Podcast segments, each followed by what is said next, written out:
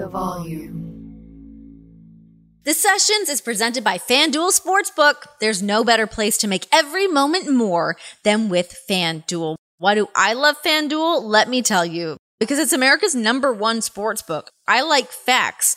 I like knowing that they are number one in the space. There's also amazing odds and markets for the N B A, N H L, C B B, and so much more. It's also safe and secure and super quick payouts. You get your winnings delivered as quickly as two hours. It's amazing. So if you are new, just download the FanDuel Sportsbook app to get started now.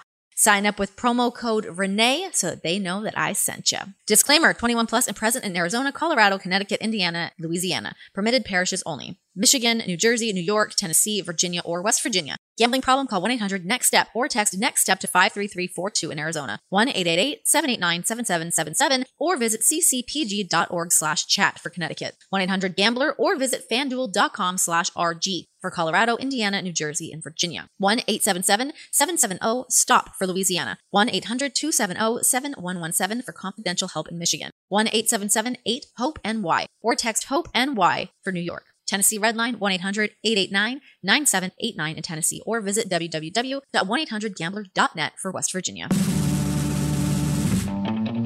Hey guys, welcome to The Sessions, where we don't get hyped, we stay hyped. Yeah, it's that kind of an episode here today because Mojo is on the hot seat. In the hot seat, he's in it, he's on it, he's around it, all of the things. Mojo's the best. I feel like Mojo is a man with many, many, many layers to him, and I would uh, like to get to the bottom of a lot of things, which is why I feel like we need to do another round of this interview, because even though we sat down for near an hour, there was so much stuff that I had written down about this man that I didn't even get to talk to him about. I do truly find him fascinating. He's got a really interesting background, a really interesting story. He's just got so many irons and so many different fires. Uh, just a busy businessman. I, I find that really cool. It actually like legit pumps me up. So yeah, plenty that we got into here, as well as uh, Mojo's uh, health issues that he has had since contracting COVID nineteen. So we get into all of that, um, how he's doing now. He just got engaged. There's so much going on with him. So, uh, you know, let's get into the love life of Mojo. Who doesn't want to know a little bit about that? You know, six nine, that's his thing. That's like his number. It's his thing. It's his tweets. I'm just putting it out there. Anyways, let's get into it. Here's the episode. Here's Mojo.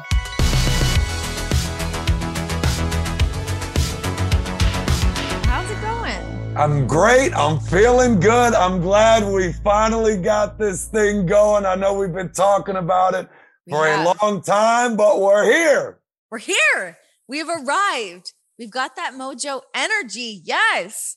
I don't really know where to start, so to speak, because when I was doing my research to get ready for this interview, like, you're one of those people, and I'll say that this is not the first time that it struck me, because it struck me also when I was doing commentary and doing research on people. You're a fascinating human being.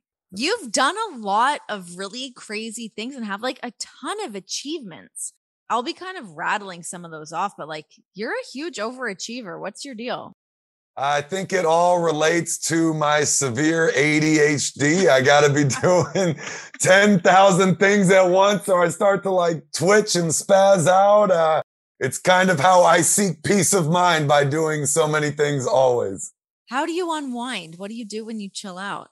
Uh, I usually go on vacation. I feel like even when I'm partying or resting, I'm I'm doing that part pretty big too. So oh the way gosh. I see it, if I'm on the home front, I'm working, I'm I'm setting up all these other things that I've been doing. And when we have a little break, we, we go somewhere, see the world. And of course, now I'm recently engaged, so yes! I have someone special to take trips with. Oh so that's God. Very nice. Congratulations. I cannot wait to pick your brain about that. Don't worry. It's on my list. It's on my notes of things that we have to address. Obviously. I mean, what a huge deal. Um, you found the one. You found the lady. I was starting to get worried that it wasn't going to happen, that I was going to get caught up in the Mojo lifestyle forever, and I was going to be alone at sixty-nine years old, and that's not what we want. So okay, let's just get into it. How did you guys meet? This is actually a fun story because uh you know, obviously spent the last ten years wrestling on the road, constantly partying, doing the thing. And uh, I had a whole bunch of friends in the New England area that were always telling me about this girl. Oh, Gracie Tracy would be perfect for you guys, would be a great match. So I didn't really think anything of it, but I would always, uh, you know, D M her or, or text her or something uh, when we were in town. She was living in Nashville at the time for the Nashville shows. And she was like, I am not going to respond to this guy who clearly just wants to party for the night, come to the show, go out to eat, go dancing afterwards. And then what? Like, there's and no chance knows? I'm going to be one of those girls. So she, she was always very polite, like, oh, good to hear from you. Uh, yeah, let me check the calendar and see if we can make it. Always turned me down for years. So I kind of respected that. Elusive, yes, of course. She was like, listen, when you want to actually get serious, maybe, but nobody just wants to be that in the town side chick. Pretty much. One of my best friends married one of her best friends, and uh, we met at the wedding, and then that was that. We met in person. That's all we needed. She saw me on the dance floor, so I was oh able to, uh, you know, overwrite everything, any other kind of impression she had of me before, because as you know, I'm a fantastic dancer. I know this. I've seen and it. And then there you go. We took it, we took it pretty slow in the beginning, very slowly but surely. I was going through a lot of transitions, work-wise, health-wise, uh, everything that I've been dealing with, starting the new company, and then kind of same thing with her on her end. But, uh, you know, things heated up pretty quick. She moved in like four or five months ago, got engaged. So what was the moment for you when you're like, she's the one, I'm going to propose to her? Because I remember I saw you last summer and you were like, she is the one, I'm locked down, this is it, and here we are. So what was that? Something just felt different from like the day I met her. Um, just her personality, her energy, the way she carried herself. Of course, I think she's a dime, so that helps too. But uh, yeah, just something right away just felt different. You know, I was single for the past, shoot, ten, eleven years or no, longer than that, like thirteen, fourteen years, something oh crazy. Wow. So, uh, you know, there wasn't too many close calls along that time, but right away from the start, this thing just felt different, and I kind of wanted to doubt it and give it its time and make sure this was the right fit because, you know, I always said my next girlfriend is going to be my wife. There's no question about it. What's the point of casually dating when you're in your mid-thirties if it's not going to work out? It's just a waste sure. of time for everyone sure. involved. So that's why we took it slow, and then eventually we got to the point where it's just like, we can't deny this anymore. We need to uh, get this moving with a hurry, and everything's moved super fast. Gosh, so cool. How do you stay single for thirteen to fourteen years? Like, that's crazy. How is that even possible? Well, probably because I was in a relationship for the thirteen, fourteen years straight before that. So that's okay. So wait, what is the deal with that? Because you were in a really long-term relationship from when you were really young, right? This is all kind of jogging my memory. I forgot about this. Yeah, what happened? I was with my ex-girlfriend. We started dating when we were eleven. We were in like seventh grade, I think. And, you know, we did like the the kind of grade school thing where you break up ten thousand times and get right back together. But yeah. We were together all the way through shortly after my N F L career ended, um, when I had that injury. So, uh, you know, on and off. I never partied. I never drank. I never went out. I didn't do any of these things. I was kind of still the same guy. I just, instead of partying until the wee hours of the night, I was studying and doing my work and doing extra workouts and conditioning with that time instead. So, um, which also was too much because I used to get hurt a lot because of it. But I guess when I finally became single at like twenty-three, twenty-four, it was like, man, there is a whole nother fun world here that I can partake in. I was not playing football at the time either. So I was like, wow, I have no excuse now to not go out and have fun. I don't have to wake up for a training session or have like a season to prepare for. Like, I got nothing right now. So let's yeah. go have some fun. And that's kind of when Mojo was born. Hey guys, if you're here listening to the sessions, thank you. Hello. Hi. And you love some combat sports? Well, be sure to check out Boxing with Chris Mannix. It's every Friday as he talks with the biggest names in boxing, U F C, and yes, even the occasional wrestling superstar. Chris is one of the most passionate and influential voices in the sport, and easier every week to help you get smarter on all things boxing. He'll also help you win some money on FanDuel with his weekly betting segment where he breaks down the best bets for all the big fights. Download Boxing with Chris Mannix, only here on the Volume Podcast Network. Okay, let's get into your COVID issues. Um, I feel, I mean, you just spoke about this not all that long ago. You mentioned on your Instagram. This was a huge thing for you. This was a long-term battle that you had since having COVID. What all happened? Yeah, so pretty much I ended up getting it, and uh, I got rocked pretty hard by it. The first few days weren't so bad. It was just kind of like the on and off kind of spotty fever kind of thing, like the chills and whatnot. I think like most people get it. And then I'm not sure what happened from there. Myself, the doctors, we have a couple of hunches, but things kind of spun out of control. My fever spiked to one oh four. I was overheating. Um, it was so crazy. I remember taking an ice cold shower, trying to get my body temp down, and like the freezing cold water would touch the top of my head. And by the time it got down to my neck, it was like boiling hot. Oh. I was like, that's crazy that just this amount of distance was causing water, freezing water to boil. So I went into the hospital. Uh, they checked me out. They took my temperature. They really didn't have anything for me to do but sit in a cold room by myself to bring my fever down. But after that, I just started developing um, this cough and these breathing issues. I was coughing so bad that the blood vessels in my eyes burst. So like my eyes were bloodshot, looked insane. Uh, of course, as a wrestler, the first thing I wanted to do was start taking pictures to I document know. it like we do. Um, but yeah, yeah I, I just couldn't breathe. I couldn't get a full breath in. I'd get like these little half breaths where the air would kind of get to here and it would stop before it gets up to a place you can actually really get it in. So um, couldn't lay on my back, couldn't lay on my side. I couldn't wear T-shirts uh, because it would suffocate me. That extra pressure on my lungs was just awful.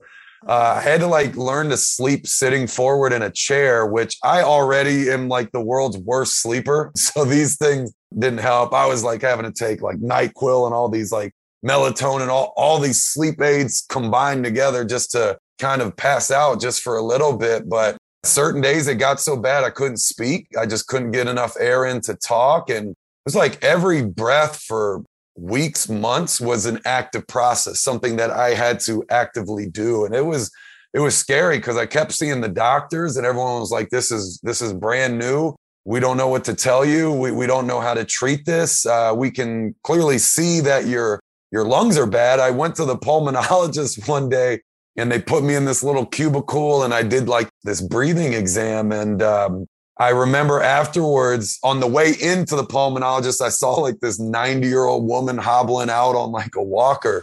And the doctor goes, uh, hey, did you by chance see that older woman that walked out when you got here? I was like, yeah. And she, he goes, uh, her lung strength is triple what yours is right now after this test. And I was like, oh, oh my, my goodness. Gosh. So it was literally over a year of going to the docs every couple weeks, every month, them testing me, me failing miserably, and just going back home like, I guess, hopefully time will heal this and we'll go from there. Um, don't get me wrong. The kind of crazy part, too, was some days I felt more or less fine. The only time I would notice is if I worked out and I really tried to push it, then I could feel like I, I just can't get the air in like I used to. But yeah. that kind of was the frustrating part was I, I tried everything. You know, what was causing me to have good days and bad days? Was it working out too hard? Was it like some sort of congestion or allergies? And mm-hmm. we still to this day have no idea. Like just sometimes it's good and sometimes it's bad and no one can tell why. Mentally, what was that like for you? Because I know, I mean, I had it, obviously not to the degree that you had it, but I had it and I had all the symptoms and, you know, all that stuff. But I had it so early on that I remember like the mental warfare that went down where I was like, I don't know what's happening. Nobody else really seems to know what's happening. I never went to a doctor with mine. I was just like at home, kind of self-quarantining on like the upper level. John was downstairs. Um, and just trying to make the most of it. I mean, using any kind of anti-inflammatory stuff that I could find. Uh, I found some stuff on like Amazon, these like other like breathing pills. I'm like, give me all of the stuff. But yeah. when you don't know what you need, and nobody has the answers, and it's all so new. But I mean, for you to have it with the severity that you did, what did that do to you mentally? Probably the scariest part for a little bit of this was when the breathing was bad, it was scary to go to sleep because I was worried that I might not wake up. You know, I might suffocate myself in my sleep, especially with how tired I was getting at points because I literally wasn't sleeping. You know, I was worried I was just going to pass out and that that might be it, you know? So there, there was that fear for a little bit.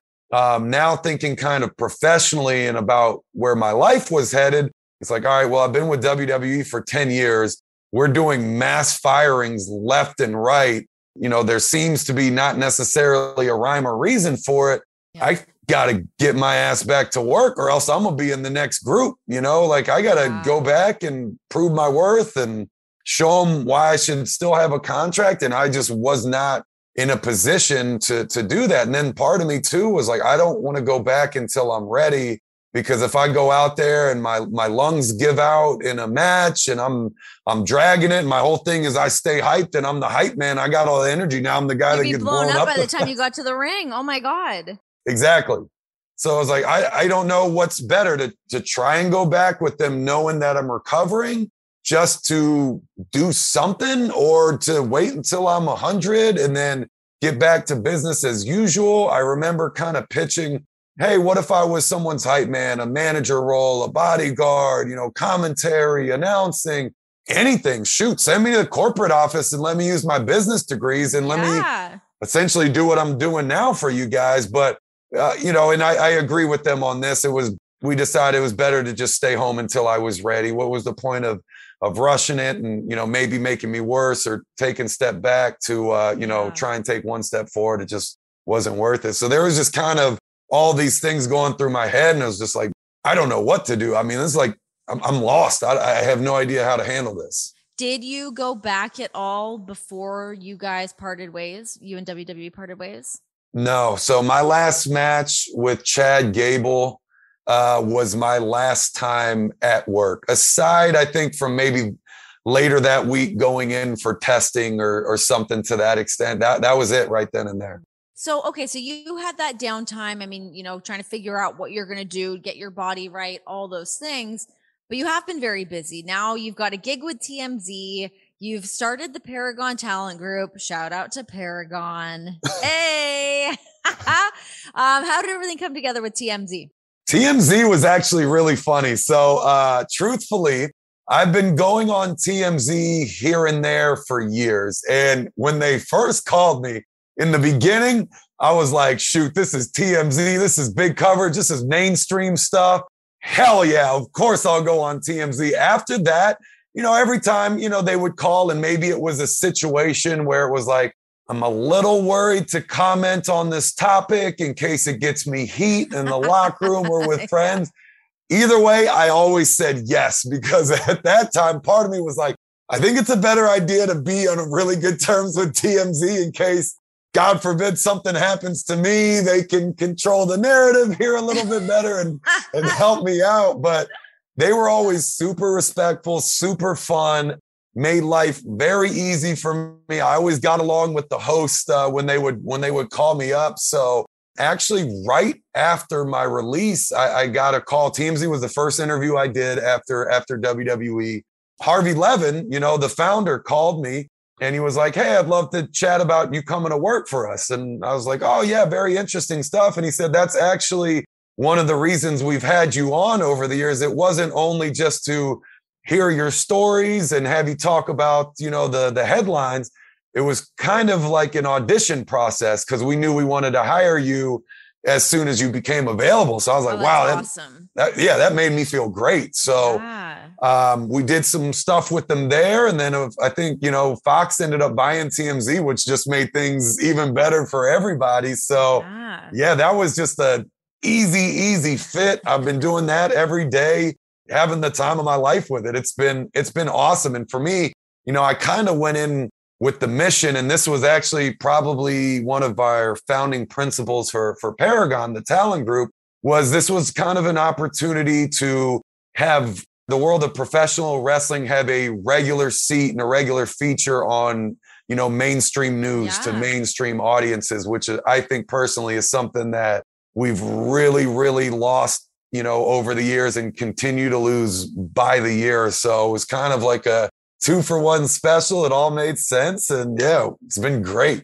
Hell yes. Okay. So Paragon, how did this idea come about that that was a thing that you wanted to launch and, uh, and bring on some really great talent? Well, it's, um, that was cool because one, you know, now that I was, uh, you know, available again, I was no longer under the, you know, the W W E contract. Now we can do all these third party deals. And now we have complete control over the brands we work with, the deals that we negotiate. So I kind of selfishly broke open my Rolodex and was like, all right, time to go to work. We got to, we got to pay the bills. You know, I don't have this salary coming in anymore. Um, and I kind of found this even while uh, I was with W W E when I was able to navigate these waters sometimes, but a lot of these brands want to work with just more than one person. They want to work with multiple people that are friends, that can collaborate, that can put their heads together and market, you know, each other's deliverables. So that opportunity presented itself a little bit. And then talking to all my friends that were recently released, seeing these people that were literally former champions with millions of followers, with immediately identifiable global brands, and they have no idea what to do next. And they don't know where their paycheck was. And some of them weren't on the main roster long enough to be able to afford like a little time off before they yeah. went back to work. They needed to find out where their next meal was coming from. So I had the brands looking for people. We, we had the talent that were looking for the brands. So I was like, shoot, let me use this business degree I paid so much money for and kind of be the the conduit here. So we called Steve K, which is uh, yes. one of my best friends. He was the talent booker for the Hard Rock in, in Vegas. And, you know, we kind of started this thing together and uh, man, it's been going great. We signed thirty people off the bat. We wanted to start with ten, but I just couldn't say no to, know, to right? any of my buddies. So that part's been a little stressful because it's like, man, we have all these people counting on us. There's only two of us, you know, yeah. some of these deals take weeks and months to, to set up. It's like, man, we gotta, we gotta be on this nonstop. So we're taking ten, twenty calls each and every oh single day, pitching people. And, you know, it's been, it has been kind of fun because these brands really have no idea what they're buying whatsoever. They have no idea what professional wrestlers can bring to the table and why it's better to do business with our guys than N F L players and N B A players where they're just one of many on the team under a helmet, you know, that don't yeah. have their own brands and they don't know how to cut a promo and things like that. So yeah. it's just been great. It's taken off faster than we could have imagined. Oh and we've all been thrilled with how it's been going. That's what I mean. Like in terms of like the fascinating side of you is like, you do have this business degree. You're so smart. You're always looking for these new things to do. It's, it's really cool to see what you've been able to do with this time that is back to being yours. I mean, your time away from W W E to, to start building your own little empire. It's awesome. And the best part is we're all doing it together. So all the family, all the money stays in the family. We all keep it in our pot and it's uh, it's just fun to work with your buddies. It is the best. Um, why do you think that wrestling has kind of lost its touch uh, with the foothold of the mainstream media? I don't know. I, I have a few ideas as to why this is. I mean, you know how it is. You ask any kind of, you know, maybe someone that's not like in the, the cult wrestling bubble, you know, do you watch wrestling? And everyone has the same a- answer. I used to watch in the Attitude Era with Stone Cold and The Rock and all these people. Yeah. And, you know, I kind of lost touch since then. Um, you know, I don't think it's an acceptable answer for people to say I grew out of it.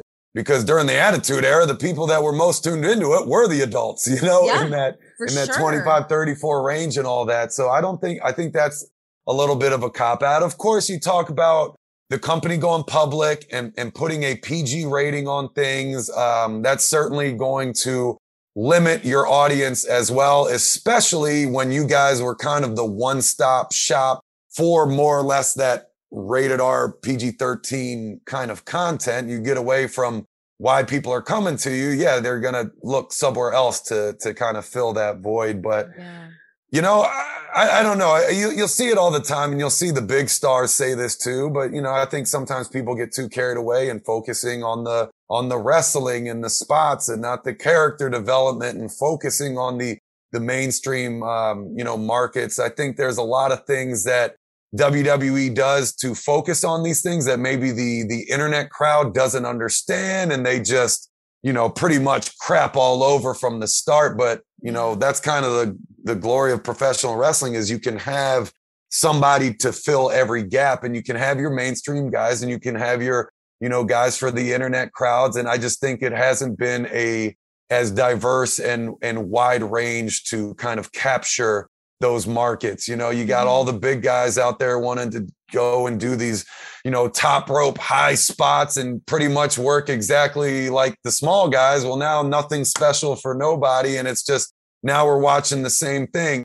You know, I, I like to pick the brains of people that don't watch often, like my buddies that would come to see me work just to see me, and, you know, had no idea what they were getting into. But, you know, it's just, you see these big guys, they're not acting like big guys. You see these small guys, they're acting like big guys. And it's just, the story doesn't translate to the transient fan. So right. It just doesn't make sense. And when you get these people, you might only have, you know, one shot of it. Someone might watch Total Divas or, or Miz and Misses, and they, you know, might say, you know what, let me give wrestling a shot again. And we might only have a ten second window to get them yeah. back. And they, yeah. they see something that doesn't make sense. It's like, all right, man, I'll wait another ten years before I give this a shot again. Yeah, so. It sucks. It's funny. I uh, on my X M show, I'm constantly trying to get my co-host, Misha Tate, U F C fighter. Um, she's a badass. She's a trailblazer. She just cannot get into it, where I'm like, I'm always trying to sell her on it. And she's just like, mm, not for me, not for me. I mean, I, I think I'm still going to work on it and get her there.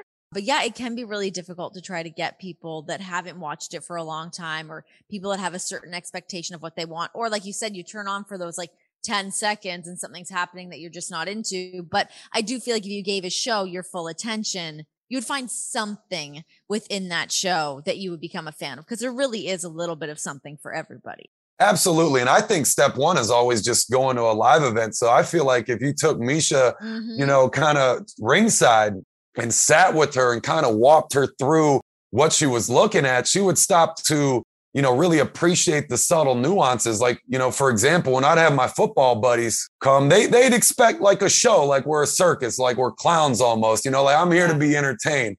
But once they see what goes into it, it absolutely blows their mind. And I can certainly understand that stance for people in the, you know, U F C or, you know, combat sports, collision sports, to want to have that approach. But it's like, all right, well, imagine being roundhouse kick in the face when you know it's actually coming. yeah. That sucks when you get up and you know the second you're turned around, you're getting blasted for real. That's way worse than just taking a shot, not knowing it's coming.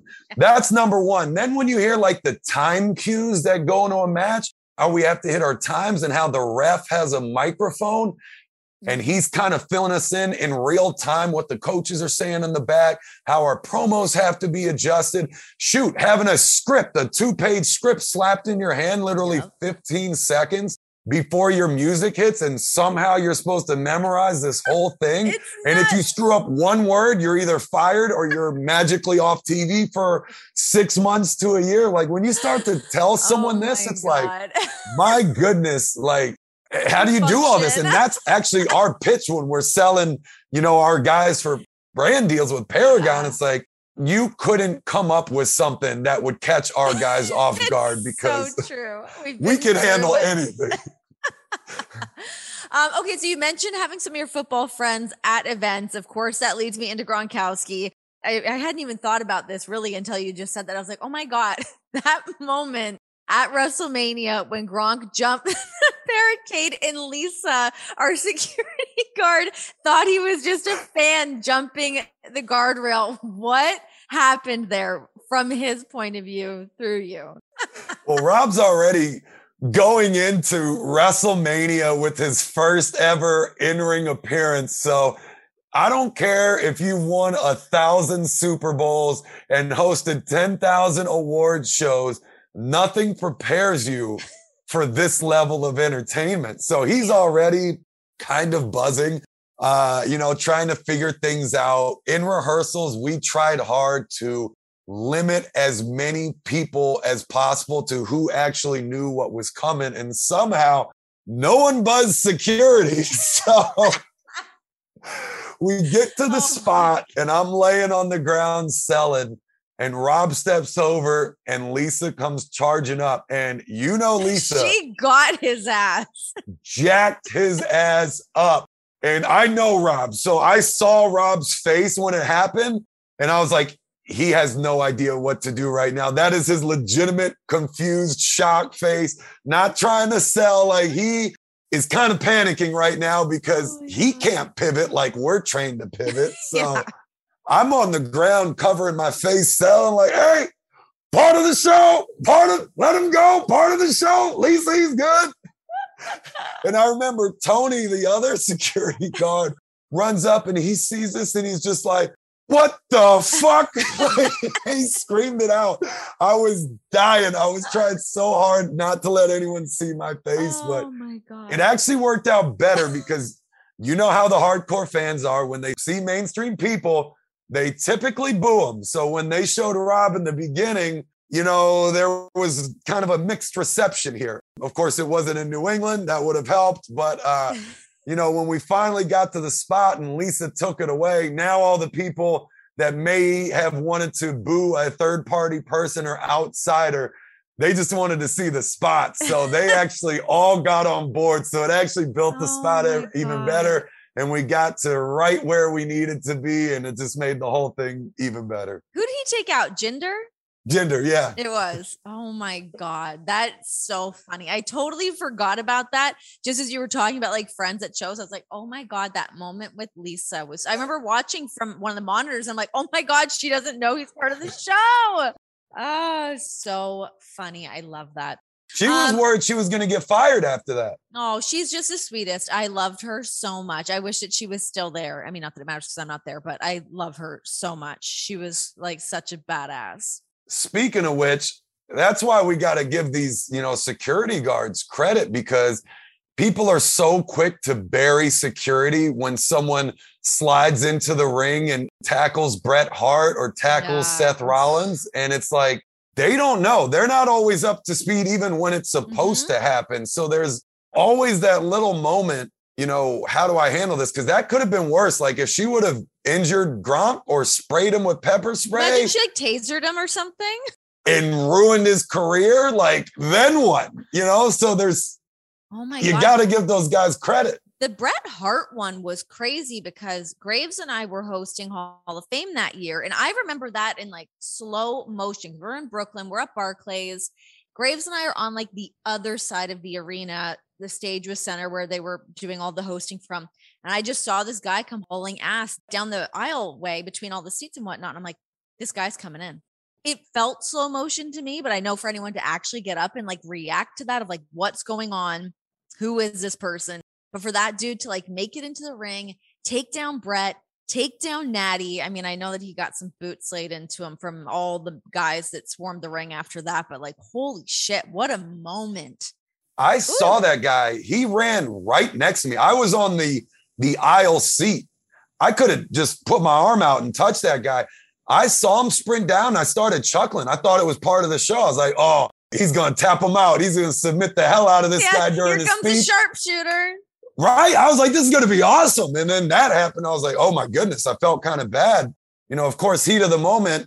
The guy came from behind me, so it's not like I would have really had too much time to right. step up and tackle him or whatever. But yeah, just crazy how those situations happen. What can oh you do? God. I know. Yeah, it was so crazy. I remember Graves and I having to do like an on cam afterwards and like no selling it. Remember Spud got up and like cut his promo? Yes. But- oh my God. What, what a bizarre world. It's so crazy. Uh, these moments that happen. Um, okay. More wrestling things.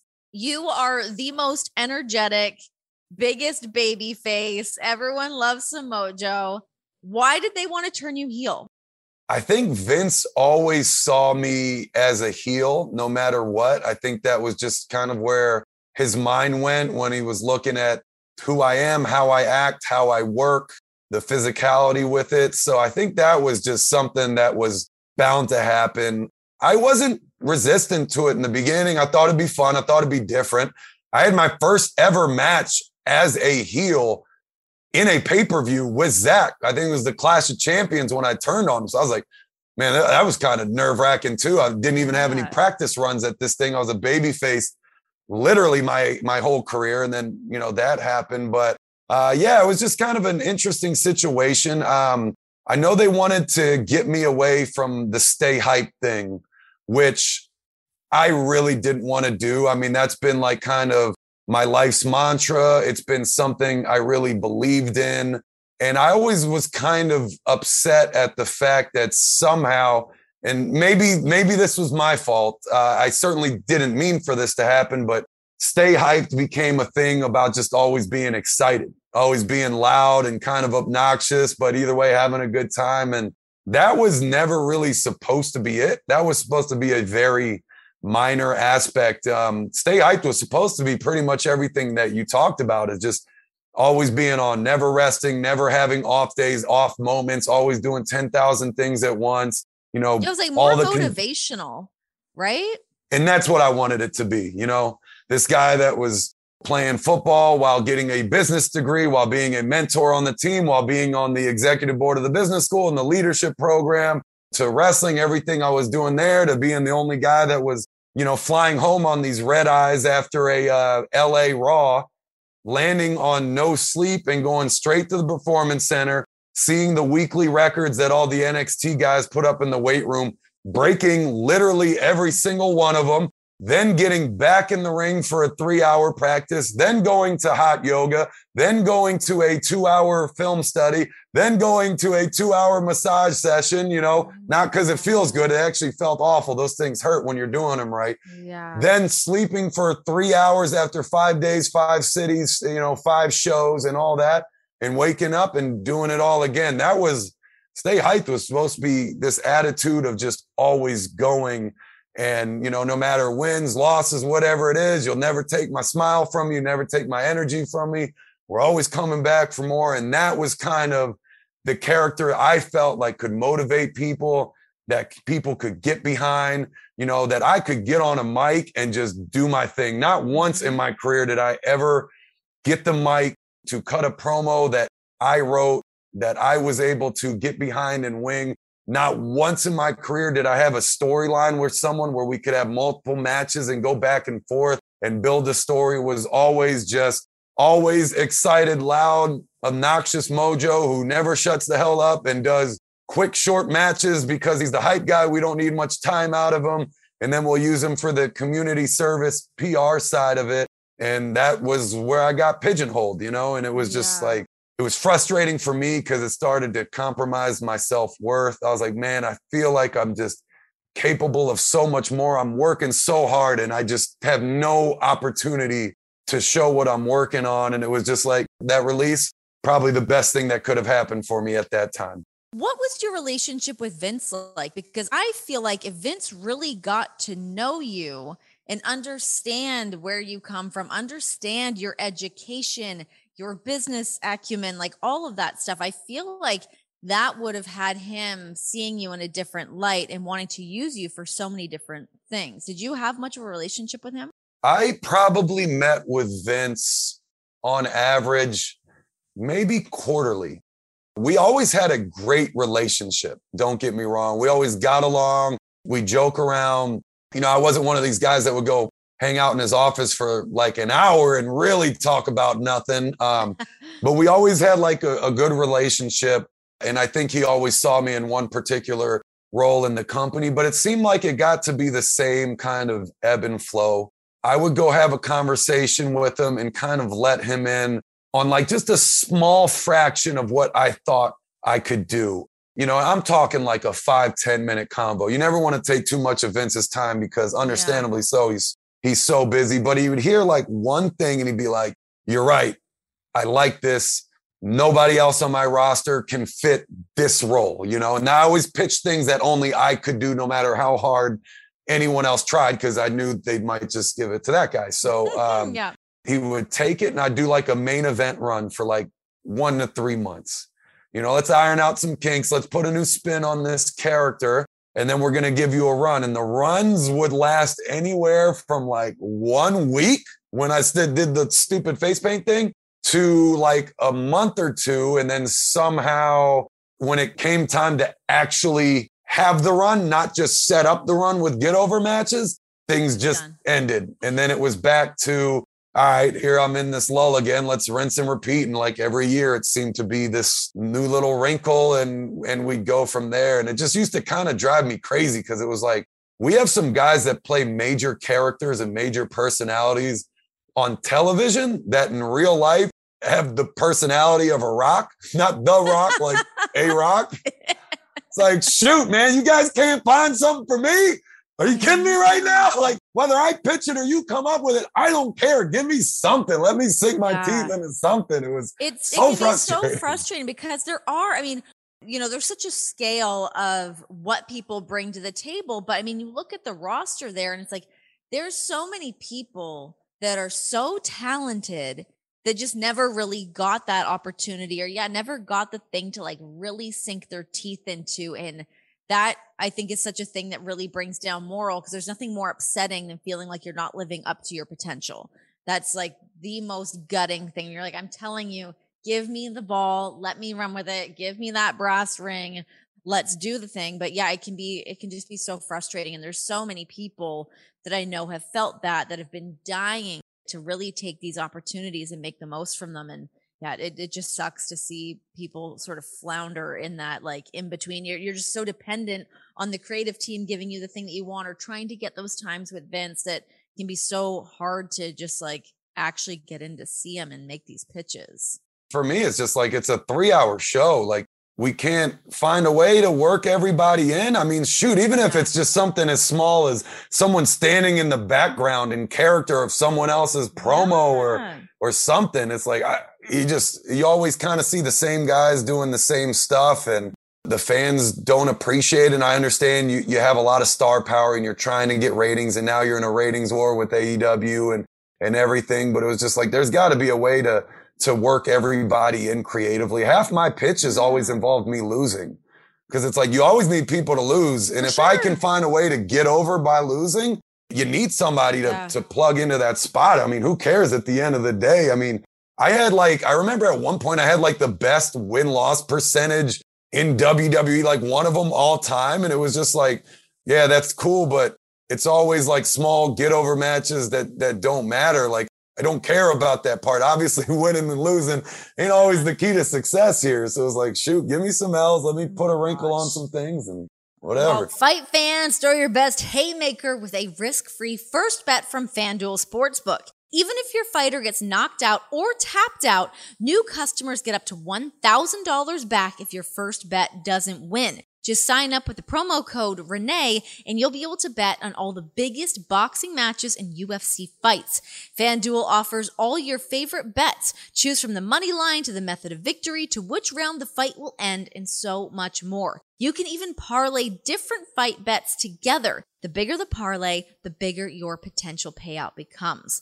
FanDuel is America's number one sportsbook and is now live in New York. New Yorkers, get on this. This is the number one sportsbook in America. You want to be a part of this. The app is so easy to use, and when you win, you're going to get paid in as little as two hours. To place your first bet risk-free, just sign up with the promo code Renee and make every fight night mean more with FanDuel Sportsbook app. Disclaimer, twenty-one plus and present in Arizona, Colorado, Connecticut, Indiana, Louisiana. Permitted parishes only. Michigan, New Jersey, New York, Tennessee, Virginia, or West Virginia. Gambling problem? Call one eight hundred next step or text NEXTSTEP to five three three four two in Arizona. one eight eight eight seven eight nine seven seven seven seven or visit ccpg.org slash chat for Connecticut. one eight hundred gambler or visit fanduel.com slash RG for Colorado, Indiana, New Jersey, and Virginia. one eight seven seven seven seven zero stop for Louisiana. one eight hundred two seven zero seven one one seven for confidential help in Michigan. one eight seven seven eight hope N Y or text HOPE-NY for New York.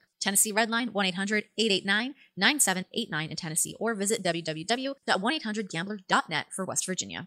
Mojo, I know I don't have a ton of time with you because you're a busy man and you've got to go to T M Z really quickly, but I wanted to touch on our trips over to Saudi Arabia. So your father is Palestinian and your mom's half Syrian, correct? Yes. And then you have family that's over in Saudi Arabia. I got to go on one of those trips with you and we all went out like shopping at like two in the morning, which was awesome. What were those trips like for you to get to go to Saudi Arabia? And like you, you mentioned earlier, like still brushing up on your Arabic and being able to speak the language. What were those trips like for you?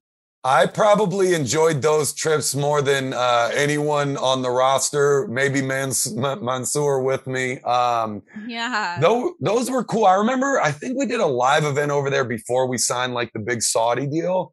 And that was the first time I got to see cousins and uncles and aunts of mine, meet uh, nieces and nephews, um, but see some of these people for the first time since I was like five years old, you know? Yeah. So going over and being able to see family was just incredible. And especially as like someone with an Arab background growing up in the States, you don't see any of that culture here. You know, you're American, and that's, yeah. you know, I'm, I'm I, I say I'm American, I'm born and raised here, but um, you know, you don't, you don't really get to see your family. You don't really get to see the architecture and the culture and, and hear the language authentically. So going over was always the best experience for me. The the food there is oh I mean, my that- god oh.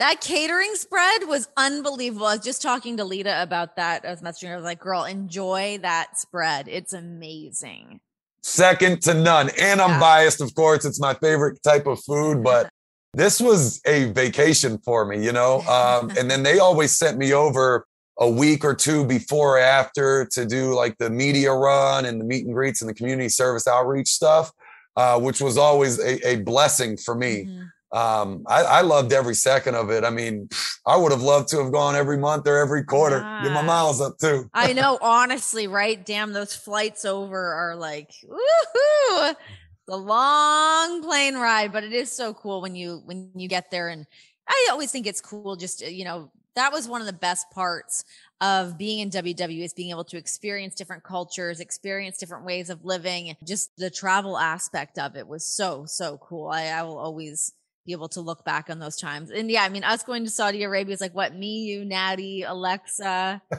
Who else was with us? Was there anyone else with us? I feel like I'm missing somebody. I remember that iconic photo we took. Uh- yeah. Yes. The group of us, that was the best. I'm trying to remember. Who else was on that shopping excursion we did? Mickey well, was there. Maybe that's what it was. Maybe that's who all it was. I, I know yeah. we had some sort of like uh, security with us. Yeah. I can't remember who per se, but that was fun. Yeah, it was fun. It was super fun.